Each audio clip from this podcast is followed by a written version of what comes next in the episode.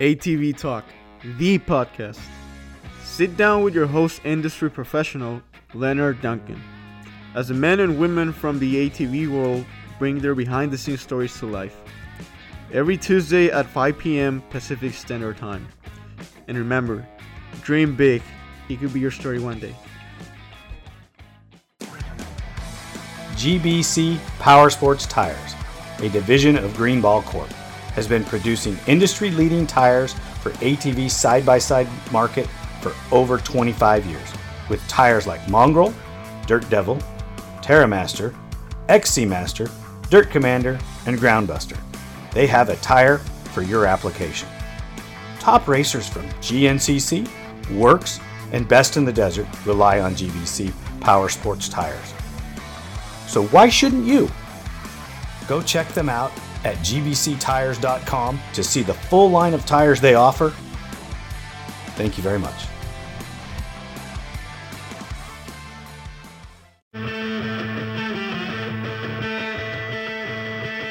GPR Stabilizer, a leader in steering dampener technology, brings you the new Q5 Sport ATV dampener with better control and handling with an upgraded vane and seal system. Go check it out today, www.gprstabilizers.com or call 619 661 0101.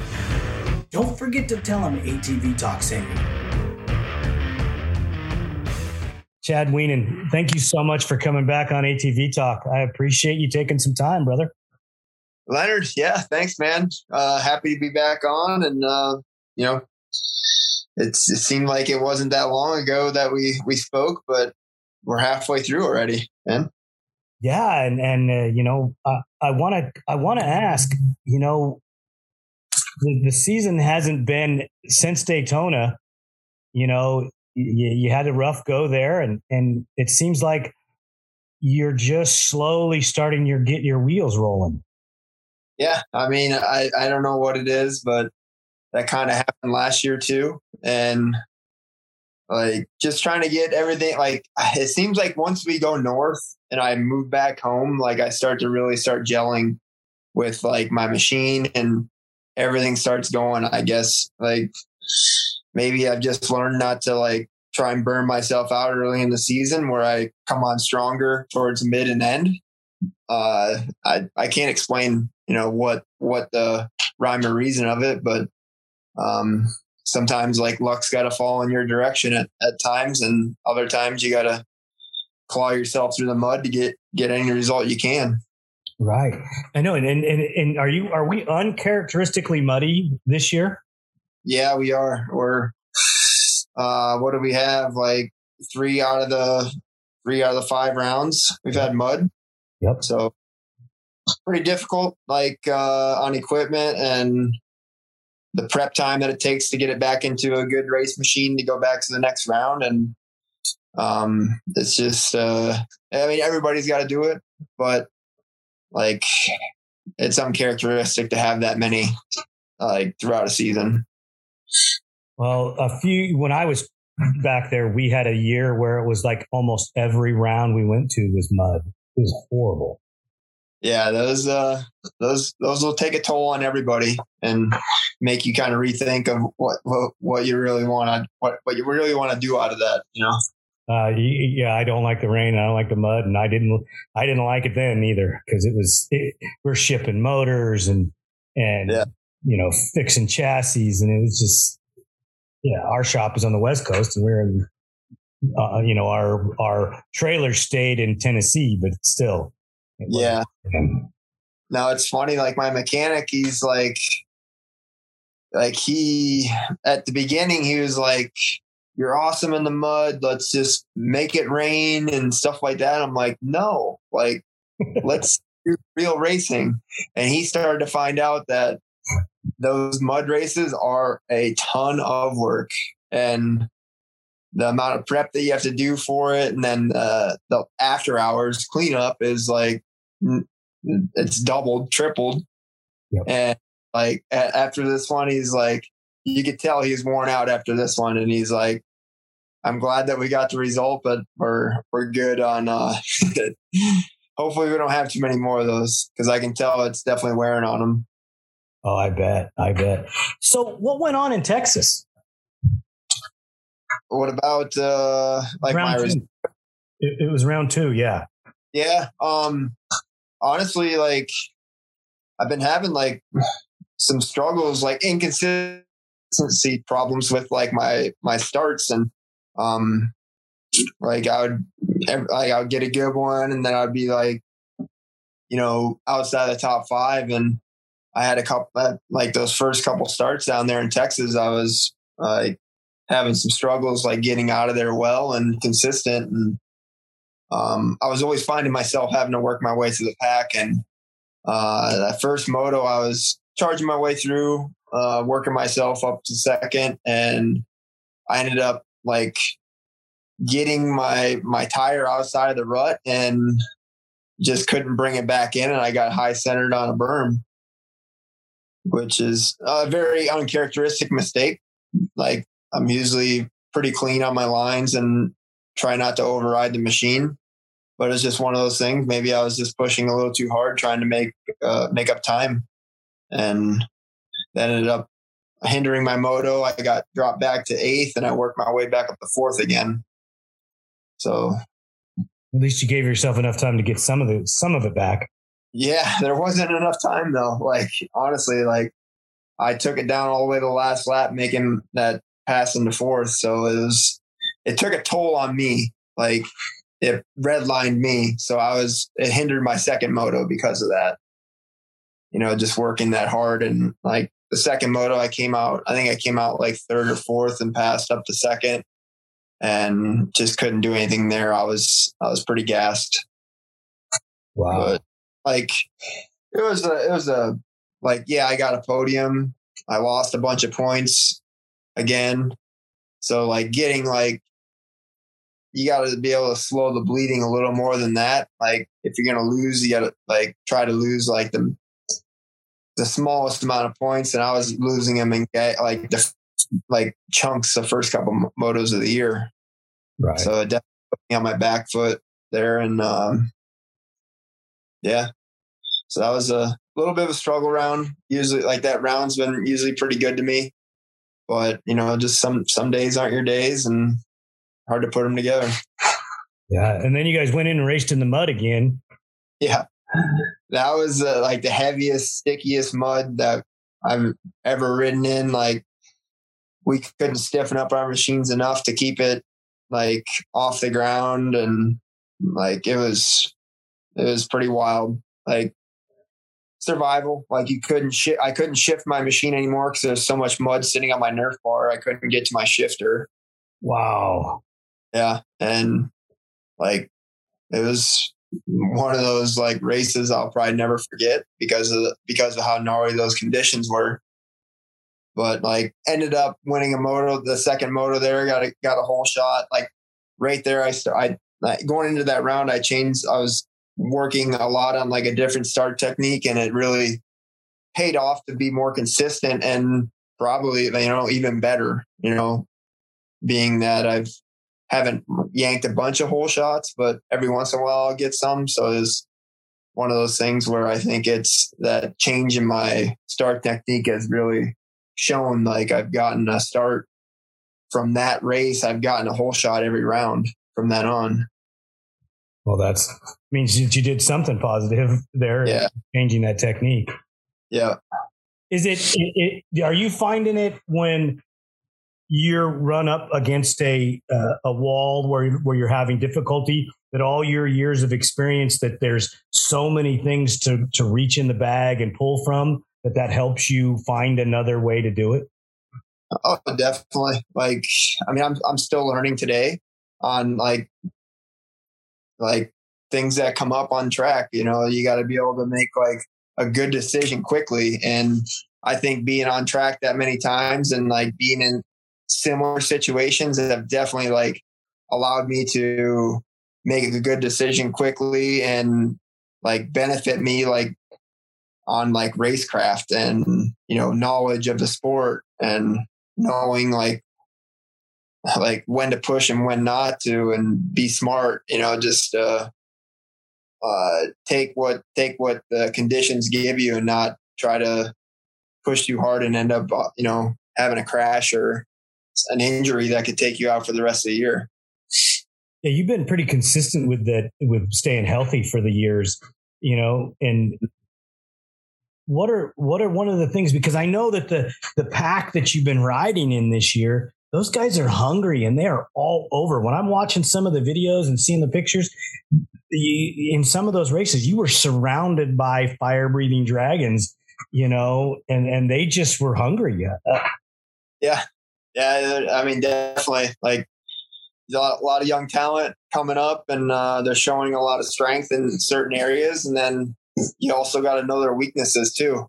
And um, I know that a lot of these riders' weaknesses are towards the end of the race, and like that's where I just try to keep my patience and like know like be able to make adjustments you know during the race like like for instance uh, you know say I get a bad start, I got to know that I got to at least get up to like a a second. I got to try at least get myself to a second place position if if my main competitor Joel is out front. But I know that I have all race to do that, so I got to make you know good passes, clean passes where you don't upset these riders when you pass them, so they don't retaliate at you. And then also like get them when they're vulnerable, like when they make a mistake or like not by forcing passes, but waiting for your time. And like there, I mean, I'm getting to the point in the year that I don't have, I have a small window of like, uh, like points that I can keep giving up. So it's like, I got to be spot on the rest of the year and obviously pick my battles, but right. like barring a, a mistake from, you know, Joel is you know something that definitely can happen and it has happened so i can't like overlook that but i'm not i can't count on it i can't count on that to happen so i gotta obviously make my moves and but honestly like going back to being healthy like i never try to ride outside of my comfort zone like I, i'll take a i'll take a, a lick to the chin getting beat before i'm going to put myself on the he- on my head like I know I know what my limit is, and when I like when I start to like ride faster and, and more aggressive, like I know that my comfort zone is growing and I'm I'm getting to like my peak. So I feel like it's like this weekend I felt like I'm getting to like my comfort zone and getting to like my where I'm comfortable riding that edge, that closer to that edge and feeling comfortable doing it. Isn't it uncharacteristic for you for it to take so long into the season though? I think I think it is, but I mean, I'm I'm changing as a person, you know, like I'm I'm several years older than what I used to be when I was younger, like getting those big points leads at the beginning of the year. But like that can also be that like I'm always developing. Like I'm always developing on my machine, whether it's like something so small as like you know, like internal suspension parts. Like I'm always developing like something to try and like better my program. So we can go into the year like developing it. And then when we come north, we have to suit it for the, the more the clay style tracks. And like, once I find my, like find the hundred percent comfort, like up here, I feel like I can ride it anywhere. Okay. Do you prefer the clay tracks? I prefer like more like the sand and like the rougher style tracks that it's like I can use my my standing attack position like more more often. Where like in the clay tracks you have to like you've got to get in more into like a seated position to get your traction to the ground, and um, I can use my legs more in the sand when it gets like beat rough and like manipulate the bike. Uh, you know, tell it where to go and it's just uh, I find my flow pretty well in the sand. You have some TT experience though, also, right? Yeah, zero. Zero? Because it zero. was already transitioned into straight motocross when you came in. Okay. You're old, but you're not that old.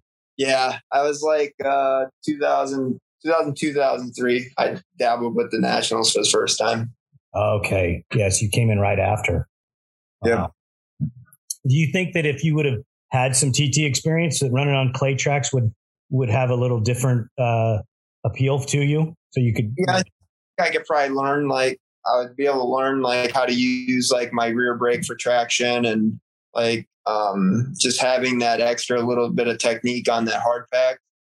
Like my home track here is like the upper half is clay, the bottom half is like black dirt, like kind of like uh, like a really clean black dirt, and it, it roughens up nice, holds moisture well, and then the clay up top is like uh, it gets baked hard and slick, and so it's like I get I get I get a lot of that, but like I think if I was, but TT is like it's I guess it's not my riding style. It's not my style to like back it into a turn Right.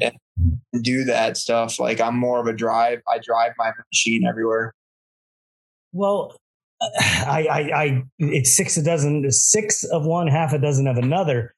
I see the driving it through the way you do it and, and the way some of the other guys do it. It's fast. Oh yeah, I mean it is, and it's consistent.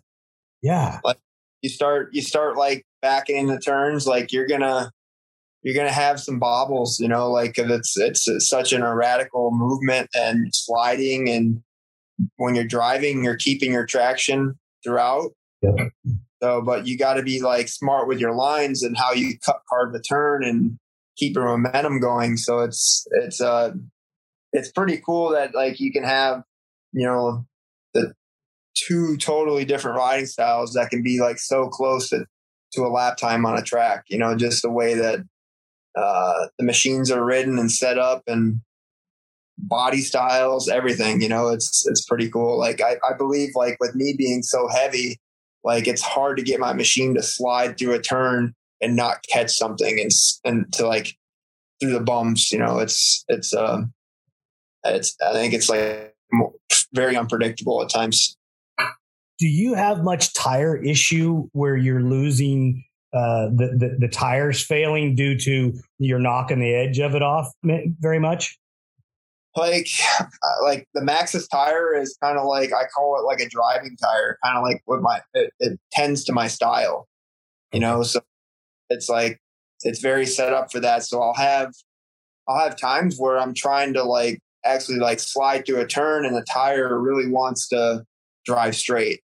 So like when we get to tracks that are like you know a high point or um you know a very hard packed track like that it's it's um i have to do like some some work to the tires to allow it to break loose and and uh you know kind of slide around the turn instead of being dri- driven That's one thing I've noticed about the little bit of work that I've done with Maxxis they have amazing straight ahead drive, but they don't drift as well as some of the other tires.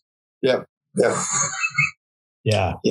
it's it's uh it's like a rider preference what you do and you know what like i've gotten i've gotten the tire like by doing some grooving to it to allow it to drift it's just like it's not meant to do that Right. I Yeah. think the drive system is faster, but yeah, even though I like loose. yeah yeah definitely Well, because all the, the testing that I've done is mostly on concrete or asphalt. You know, when you're testing motors and things like that, believe it or not, yeah, we do a lot of concrete asphalt testing. And if you can get it to drift, it's way more fun on, on that surface. Oh, yeah When you use the Maxxis tire, it does not do that. no no so I have to use a different brand or I'm or I'm not in my comfort zone. So that's what Yeah. that's why I was asking if you lose the edge sometimes and the tire goes away on you.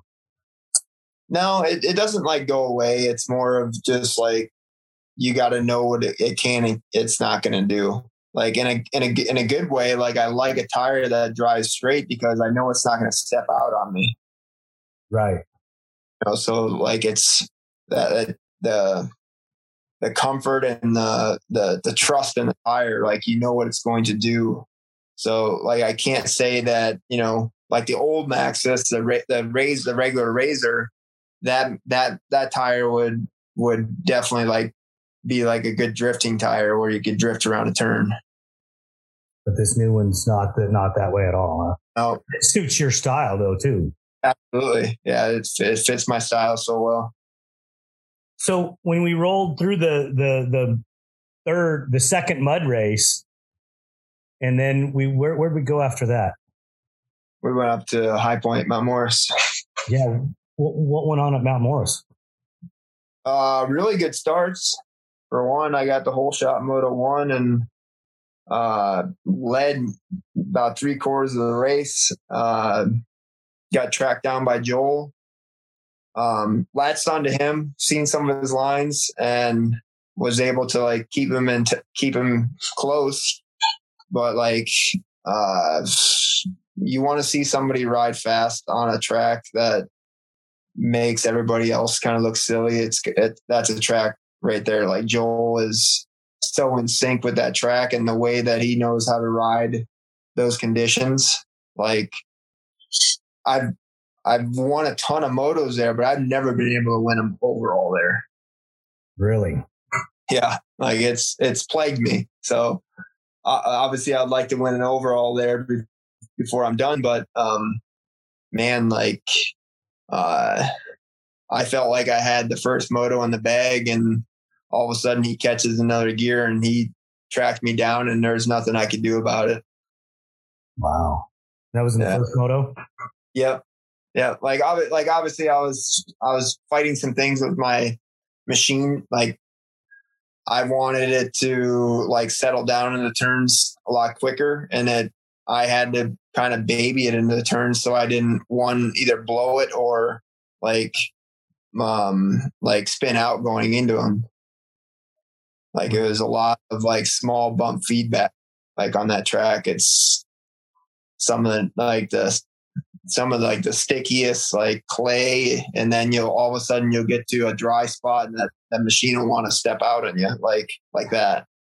So um it's very tough conditions but like like once i felt that i could like have the consistency like i had two great starts. I came out i i got the first moto hole shot and then the second moto i was right there for the hole shot and Joel kind of pushed wide to, to make sure that I didn't sweep around him and he just shut me down. So, it, but other than that, like my positives from there were just my starts that I brought that weekend and, uh, and like heading home from there, did a lot of testing at home here and, you know, it got me into a, a great setup for the following race that we had this past weekend. So that brings us to that brings us to Ironman. You know, yeah. you, you get there on uh, you get there. What do you get there on Thursday or Friday? I I got there on Friday. Did, did yeah. you have any idea that the weather was going to come in?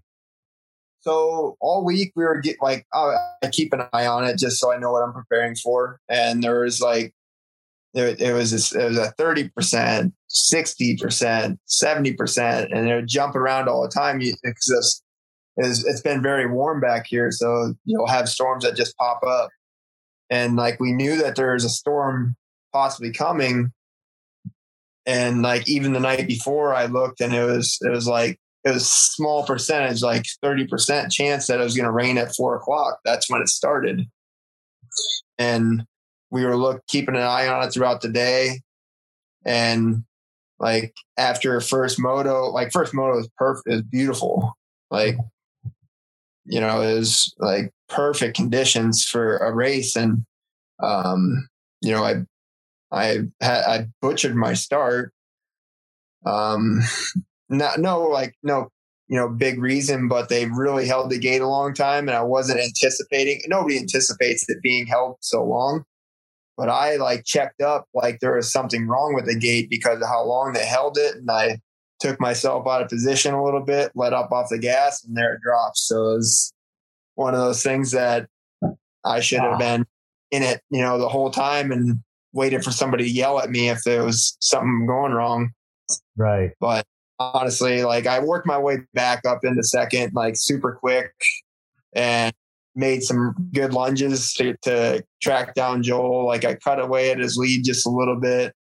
And I knew like from then, like, like, man, like I get my start position, like we're going to have ourselves a race. And um, going into that second moto, the skies opened up and it was like a mad scramble because we were, we didn't know how much it was going to rain. Like there was, it was so scattered and we brought down our mud setup. We started to put it on and then the rain stops and we're like, well, like the track condition right now and the whole shot is the whole shot was perfect. Like there, it wasn't, it wasn't like a small, it was a small tire hole shot. It wasn't like it was a slop fest, but the track was getting very slippery for how hard packed it was. And I told, I told my crew, like, let's, let's put the smalls back on. We're going to, we got to rip a hole shot to get track position and we'll race from there. And that's what we did. And we rolled the machine into the, into the box and it opened up like complete downpour. And I've never like sat on the line and seen the tr- like like seen like the ruts in front of me fill up with water like as I'm sitting there waiting for the, the gate to drop. And yeah, it was unreal. The gate, the gate dropped. I ripped the hole shot, get out on the circuit, and there is lakes of water everywhere. And I'm thinking to myself, I'm like, man, like, like we didn't, we didn't prepare our machine to be going through water like this. Like I, we, we sealed up our air box, but we didn't seal it up for going through ponds of water on the track. And I got out there, led that. I didn't even lead the whole first lap because I took on water right before the finish line and my machine stopped. And I'm sitting there like trying to start this thing. You know, I, I, I hit it for probably like, you know, like 10, 15 seconds trying to get the fire. I couldn't get the fire. And then I tried again and I got a spark and it, and it fired up and off I went. And I, I circulated that track. It was like as slow as I could. So I wasn't splashing up water into my intake. And that was the longest race ever in my life because I'm doing three minute lap times. I'm dodging all these water holes. And then you get the two lap card and it takes you over six minutes to finish those last two laps. So it was uh, it was quite a long race, and like I was just very thankful that I finished. And let's let's go back to what happened when I stopped right before the finish line. Here comes Joel up on right next to me. His machine stops right next to me. So you guys are side by side.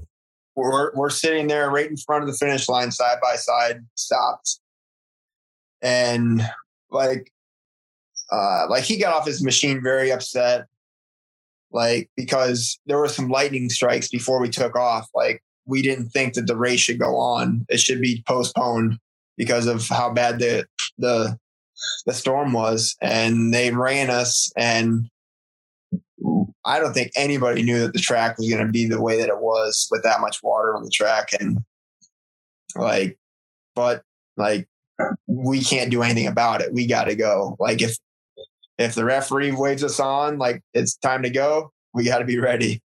So we got out there. Like, I, I finished the race. I was a lap down and I finished third.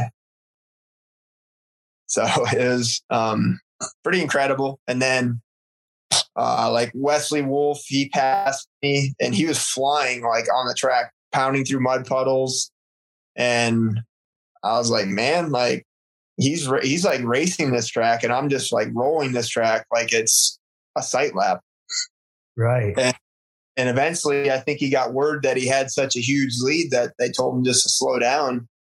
And um, then here comes like I see like Nick DeNoble like just hydroplaning across puddles and jumping in puddles and landing in puddles and not caring like what happened.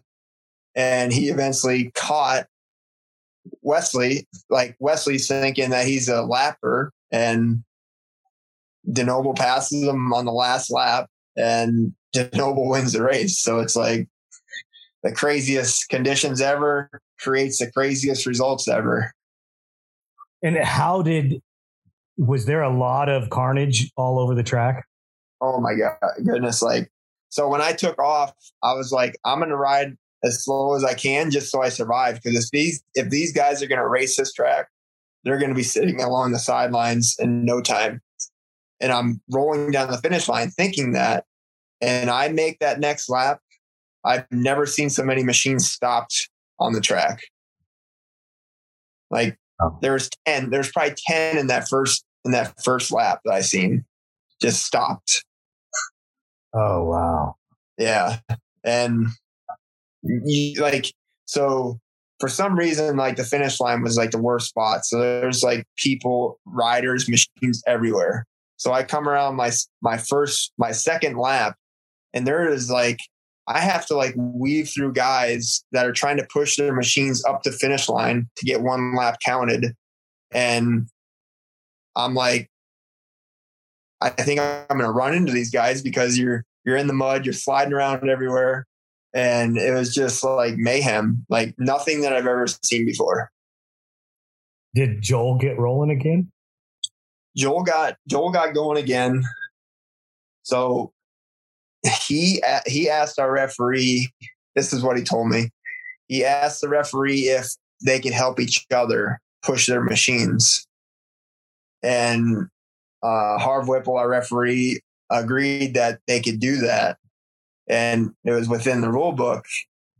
Which, like for me, I I didn't agree with that because, like, I guess when I when I when I've been brought up through the rule book, and, and the rules and throughout the years, there is no outside assistance of like yourself. Like you can't have somebody else help you push your machine unless you're completely stuck and you, you're in the track and you're a danger to the other riders. But like none of these guys were stuck. They just couldn't get their machines to run anymore. Like they could push them off the track. And there was four guys that were helping each other push their machines up on top of the finish line. And um, I don't know if they bump started their machines or what they did down the finish line to be able to get going. But like he got his machine going probably like three or four laps down from me, like my guess. And then he started circulating as well. And he ended up getting a fifth place, you know, because of that. Just because he got to go a couple more laps in. Yeah, yeah. There is so halfway through the race, there was only four machines circulating the track. Wow. Yeah. And that and that stayed that way for the rest of the race. Nobody else got going again. There was other guys that got their machines going, but like I think there was only maybe maybe two, maybe three that got their machines refired and going. Wow. Yeah. So I've seen guys that are normally not as far up in the standings, you know, did oh, better. Yeah. You know. Yeah, for sure. Like um, you know, the things with like uh like Wesley Wolf and uh Nick DeNoble, like the like Wesley missed several rounds, so like points don't really mean a whole lot to him. So he was just out there just to try and win the race and not worrying about like if he broke down or not. And then Nick DeNoble comes back for one race just to basically do it. And he wasn't looking for like a, I think if he got a, if he got a top 10 result, I think he was going to be tickled pink, you know, but to win, win the moto, you know, was like cloud nine for him. Yeah. That's, yeah. That's a feat. I mean, it, whether whether it was Google, it was fair for everybody because everybody had to ride in the same mud. Absolutely. Absolutely. And like, I came off the track. I'm like, Hey man, I think you won the race. he's like, really? it was like, the fun, like like it's like one of those things you hear about it like from people like in different instances, but to like to tell a guy that and he's like, What, really? Are you serious? I'm like, Yeah, I'm pretty sure you did. and he just went nuts. And the guy maybe rode like I think it'd be a, a stretch if he rode like four four times this year, you know? Wow. Yeah. That's awesome though, dude. Because that's a, Oh. a memory for life right there. Definitely. And like I call I was kind of joking with him, like off the couch to win win a moto. Yeah. Hey, whatever it takes, right? train train harder next time, you know. I mean, or don't train so hard, you know. Yep. Yep. No, it's pretty pretty crazy for him. And you know, I was like once I got off the track, like I had I'd done the math in my head, so I kind of knew like like I knew that I I had to be hoed to try and win the overall. But like I tried I passed him once and then he noticed that I was racing him for position and he started bonsai and water holes again. And I was like, okay, like I can't do that. Like if I do that, I'm going to stop my machine again and I'm not going to finish. So I had to let him go. And eventually he started to slow down and I ended up passing him when he had, when he was starting to have an issue again. So like it was just like one of those things where, uh, being like that patient guy and not overriding the machine and making sure that you finish. You know, I think that that knowledge really paid paid off dividends in in the end to, for me to get the overall win. So you you knew that you were in third place when you crossed the finish line. I did, yeah. Yeah. Wow. Was it was it because the your mechanic was scoring it for you, or did you were counting them? No, I was counting them, and like I mean, I was going so slow on the track, I could see who was all circulating still.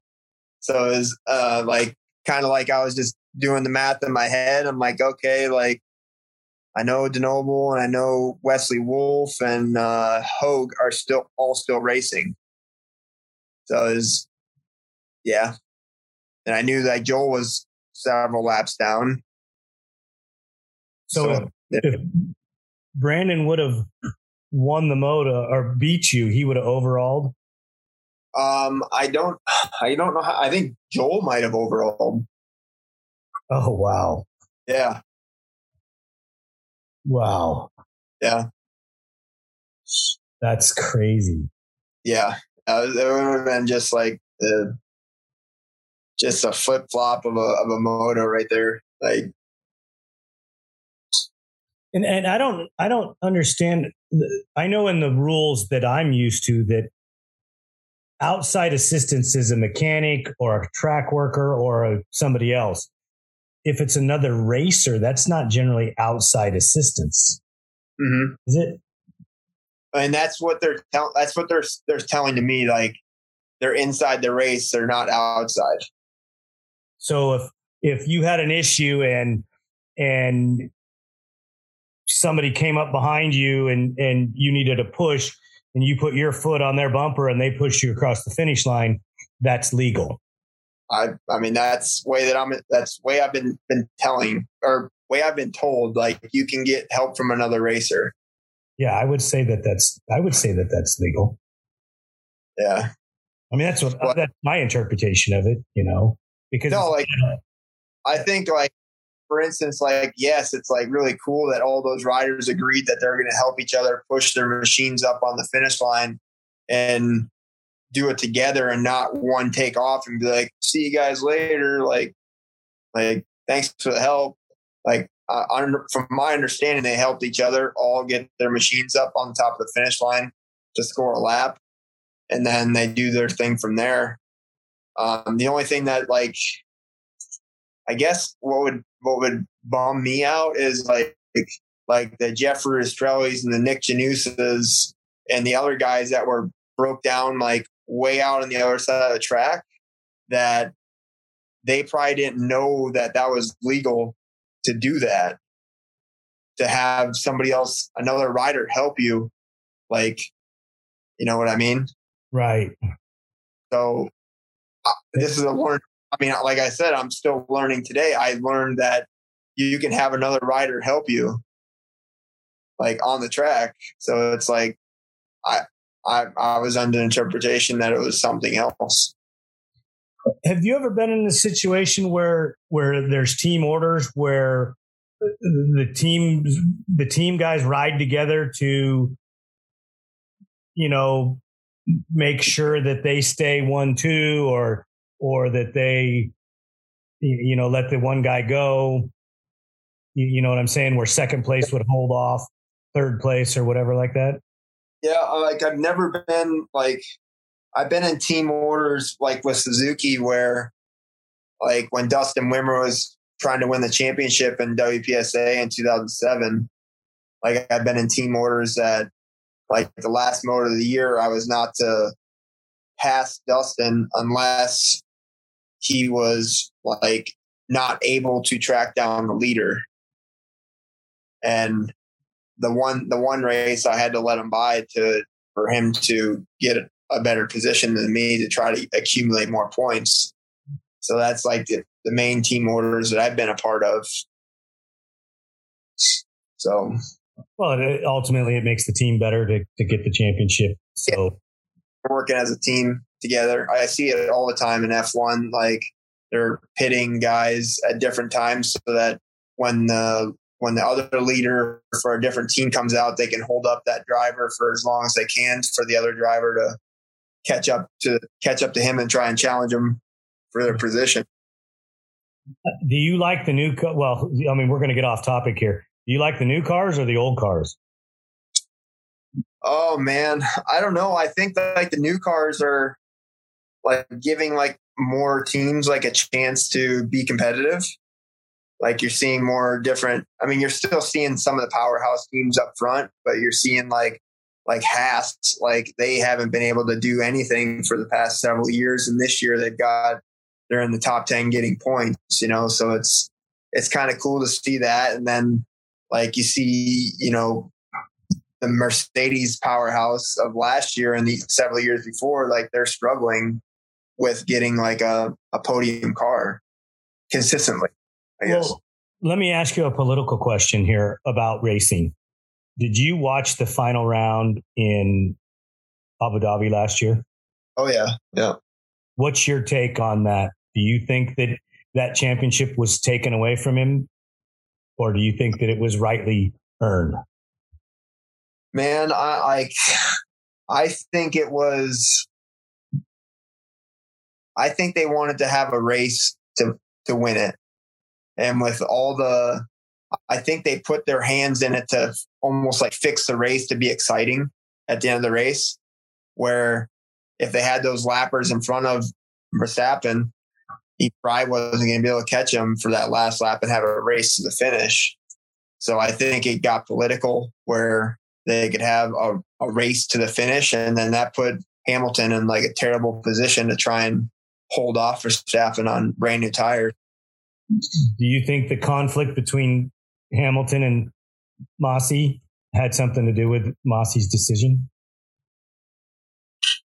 Say that again. Masi is the guy that made the oh. call. Oh. Masi, oh, his name is. I, I mean, I, I guess because then like, Hamilton and that guy don't get along. Yeah, I didn't know that. They had a feud going.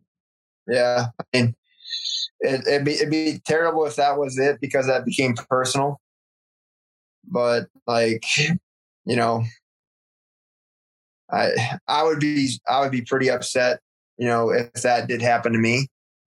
Like you can't you can't not be. But I would say like Hamilton deserved to win that race. Like he raced himself into winning, like being contention to win that race. Like he was the fastest guy. Yep. So and, and, and I believe I believe in my heart that they stole it from him and that Verstappen is not a champion. Yeah, I mean, I think he's. I think he is a, a championship kind of guy.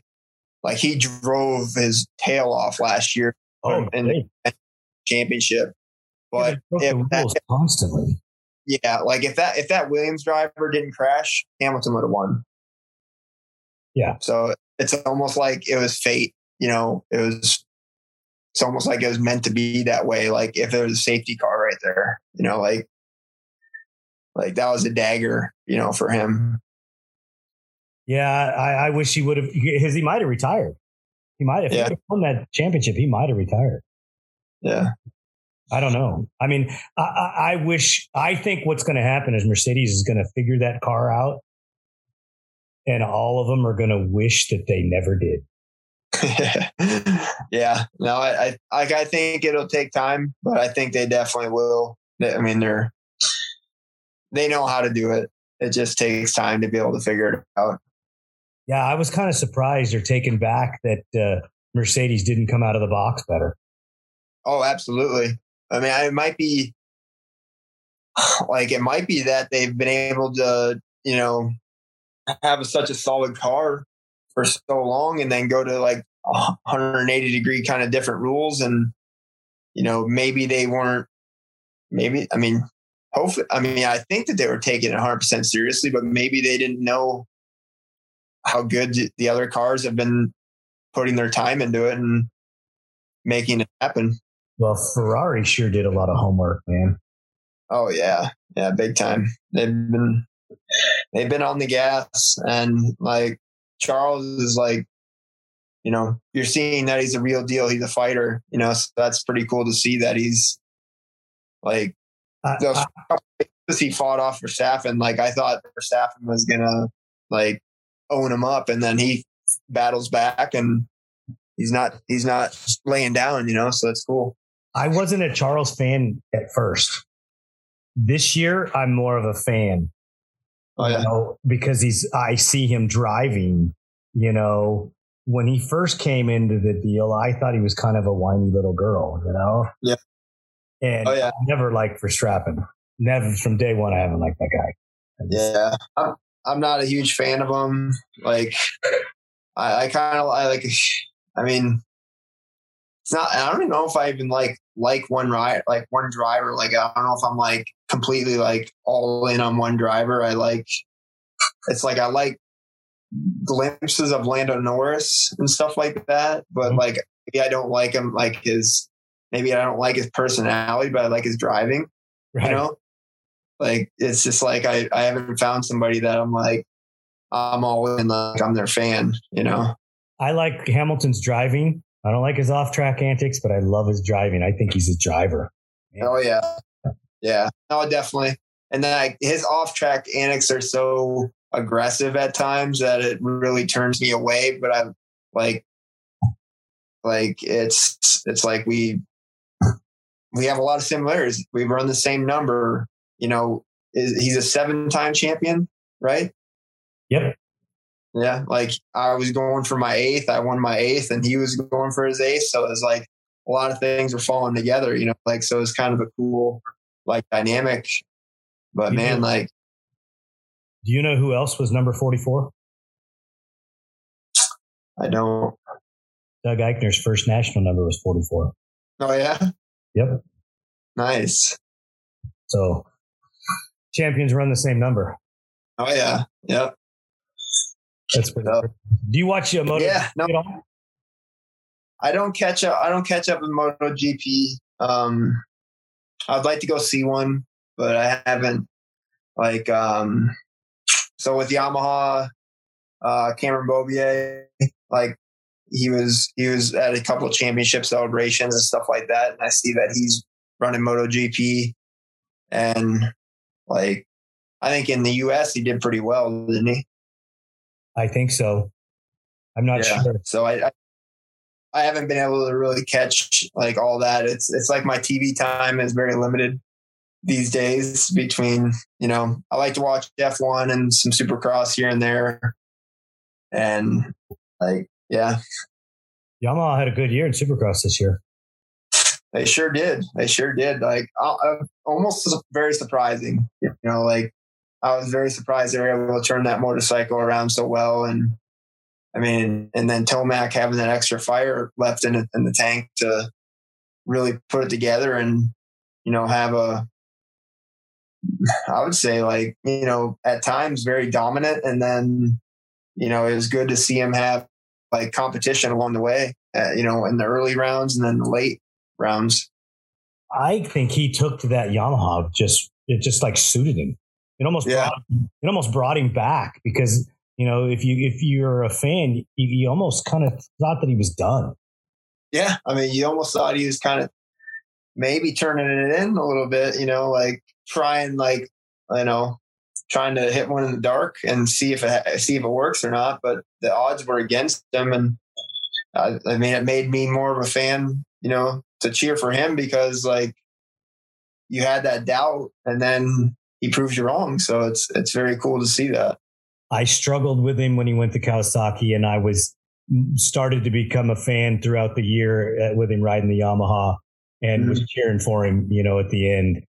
Um, what do you think about Dungey coming back?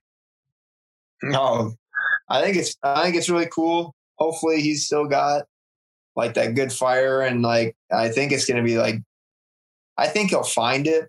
But man, like I think it's being away from racing that long that how is he going to react to it? Like, is things going to be in fast pace, or is he going to be able to slow it down? You know? What about? Did you hear what Ken Roczen did? No. Ken Roczen announced that he is going to be back at the highest level of motocross. Yeah. Yeah, Well, uh, like he needs it. He needs it bad because it almost seemed like he was starting to get pretty flat, burnout. Things weren't going his way.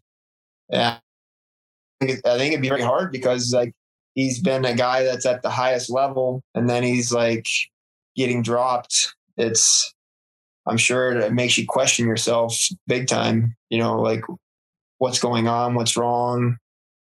You know, so I know, hopefully not, I know you're not those guys, and I know you're not in the same world that they are, but you are a professional athlete at the highest level in in our world. And when you look at you, when you look at Ken, and you look at some of the things that went on with him, do you think it was physical or mental or both that caused him to start to taper? Oh man, I, I guarantee it's both because like having the physical struggles, like I think a lot of these guys once they like get to a you know some of these guys are just like they can go sicko mode all the time and be okay and not be like break themselves down too much. But I think if I were in a supercross, motocross, you know, did 20, 30 rounds a year or like I think that that would like break me down at this point. Like I would be like kind of depleted, and maybe you dig yourself into a hole that you can't get yourself out of unless you take a lot a big time off. And I think that's part of the reason. And then some of his injuries, and like think about it, like being mentally beat by Cooper Webb last year in Supercross, like that will kind of like demoralize you a little bit where you let them mentally get to you Right. you know so it's it could be i think it's a, a, a gaggle of things that are working against them at that point watching as many racers as I have in just as many different environments, I thought most of his problems came from the mental side. That maybe he was mentally exhausted and and and and getting owned by another rider. yeah oh yeah You don't just get over it. no You know, you have to you have to do something. You know, and he didn't he didn't change anything. Uh, and that crash that he had, I don't remember which race it was in. Was it the second round of Supercross? uh when he crashed really bad Uh, this this year, oh um the second round or the third round. I'm, I'm unsure Yeah, I am too. But you could just see right there that that that crash took him out of the out of Yeah. Well, you can kind of look at like they're. I think they're getting like some unpredictability with the with their bike because like look at Sexton, like he looks so silky smooth and in control at times, and then all of a sudden he'll just it'll just oh, gone. Like I think they have something going on with their with their motorcycle, maybe just chassis wise, maybe just suspension wise that it's it's they're maybe he's riding on the edge, but it doesn't look like it. it looks like he's like in very good control. And I think that might have like scared Kenny because he had some moments that it bit him, you know? Mm-hmm. So it's like, yeah. They haven't, they haven't advanced the electronics on the, on the motocross bikes for traction control devices and things like that yet, have they? I, I am, not, I don't believe they have. Because I know that Honda in the MotoGP bike is having electronics issues. Mm-hmm you know, because Marquez, that guy's just the greatest rider of all time. And when he can't win on the machine, yeah, they're saying they're having some handling issues, but they're also having electronics. Uh, yeah. That cause it not to uh, accelerate correctly. Mm. You know, and that causes at, at 100 and some miles an hour, that causes all kinds of butterflies. Yeah. And win at the highest level, things have got to go right. Like you can't be having hiccups here and there. Like it's got to be like a a finely tuned oiled machine. You know, like it's got to everything's got to go right. Exactly. I mean, same with you. I mean, yeah. when you were talking about when you were talking about at high point, the bike not entering the turns just right for you. Yeah. Well, I mean, you're. I'm having to hesitate. You know? You're still going at a very high rate, but it just takes that that just that little edge off, you know. Yeah. Uh, that extra little commitment that usually you'll just fall into place and you step a tire wrong and it doesn't fall into place that'll make you like think twice to do that again right right right yeah. well I, I, like the fact that we got off topic and talk about some other things and get your insight into the professional realm. You know, it, that, that's kind of cool. Uh, it's a it's a great perspective from one champion onto uh, a championship series in another. Uh, I think you've seen so many different things and you've experienced so many different things. It gives you a perspective that not everybody would have. Oh yeah, definitely. And like maybe I've been through some of the things, so it's like you can kind of relate, you know, what they could be going through. Yeah, and I think you know, like Lewis Hamilton, he's going through some mental stuff right now, and uh, and he's got to get over it, or he's not going to be a champion again. Yeah, yeah. Like you start questioning your ability, or d- can't drop the path, or you start worrying about somebody else other than being like force blinders, focusing on you. Like that'll that'll definitely take you out of rhythm. Oh yeah. Oh yeah. oh yeah. You, you know, I mean, you, you've you've seen both sides of that, I'm sure. Oh, absolutely, absolutely. You know, I think I, I think it's pretty awesome. Hey, Chad, I really appreciate you taking the time out of your busy schedule. I know that it, it, it's hard for you to carve out some of this time for us, and I really appreciate it. Oh yeah, definitely. No, we got the got the kids in bed, so we get a couple hours to ourselves. Usually I got my nights are filled with prepping machines for either practice or racing. So um, it was good that we got home safely and uh, got home like on Sunday and not on Monday, which is great. that's that's always a better plan, right? Yeah. But now it's a pleasure, Leonard. Uh, enjoyed it and glad we got to talk about several different things. Well, I hope that we can sit down and maybe talk a little when we're in in Ohio together. You know. Um, yeah. I know I'll you'll be-, be really busy and focused, so I won't want to won't want to bother that at all. But uh, we'll, I'll see you on Friday. Yeah, no, it'll be a it'll be a fun time to could be a little icebreaker to you know not be so uptight and thinking about the race, but actually just letting your hair down and just having some fun and talking about anything really. So we'll we'll get it done. Well, I know Valeria. Uh, you haven't met her yet. Um, she's the one that does all of our editing, so she meets all of you guys through our time that we spend together. Um, so she's super excited to come back and put faces with with all the people that she's seen in the videos and everything. So she's super excited. Oh, yeah, definitely. That'd be great. The team here at ATV Talk would love your feedback. Please email us at hello at atvtalkpodcast.com. San Diego's Body Evolution and Wellness Center. With over 17 years' experience, Dr. Heidi looking out after all your chiropractic needs, and Coach PJ looking out after all your fitness needs. Visit our website, www.bodyevolution.org, or call for an appointment 619 987 8875. Duncan Technologies International. More than 33 years in the industry building racing programs and ATVs around the world. We build winners. Thank you for listening. We hope you enjoyed the episode. If you did, don't forget to rate us on all available platforms and share us with your loved ones. Follow us on Instagram and Facebook for more ATV Talk news. See you next time.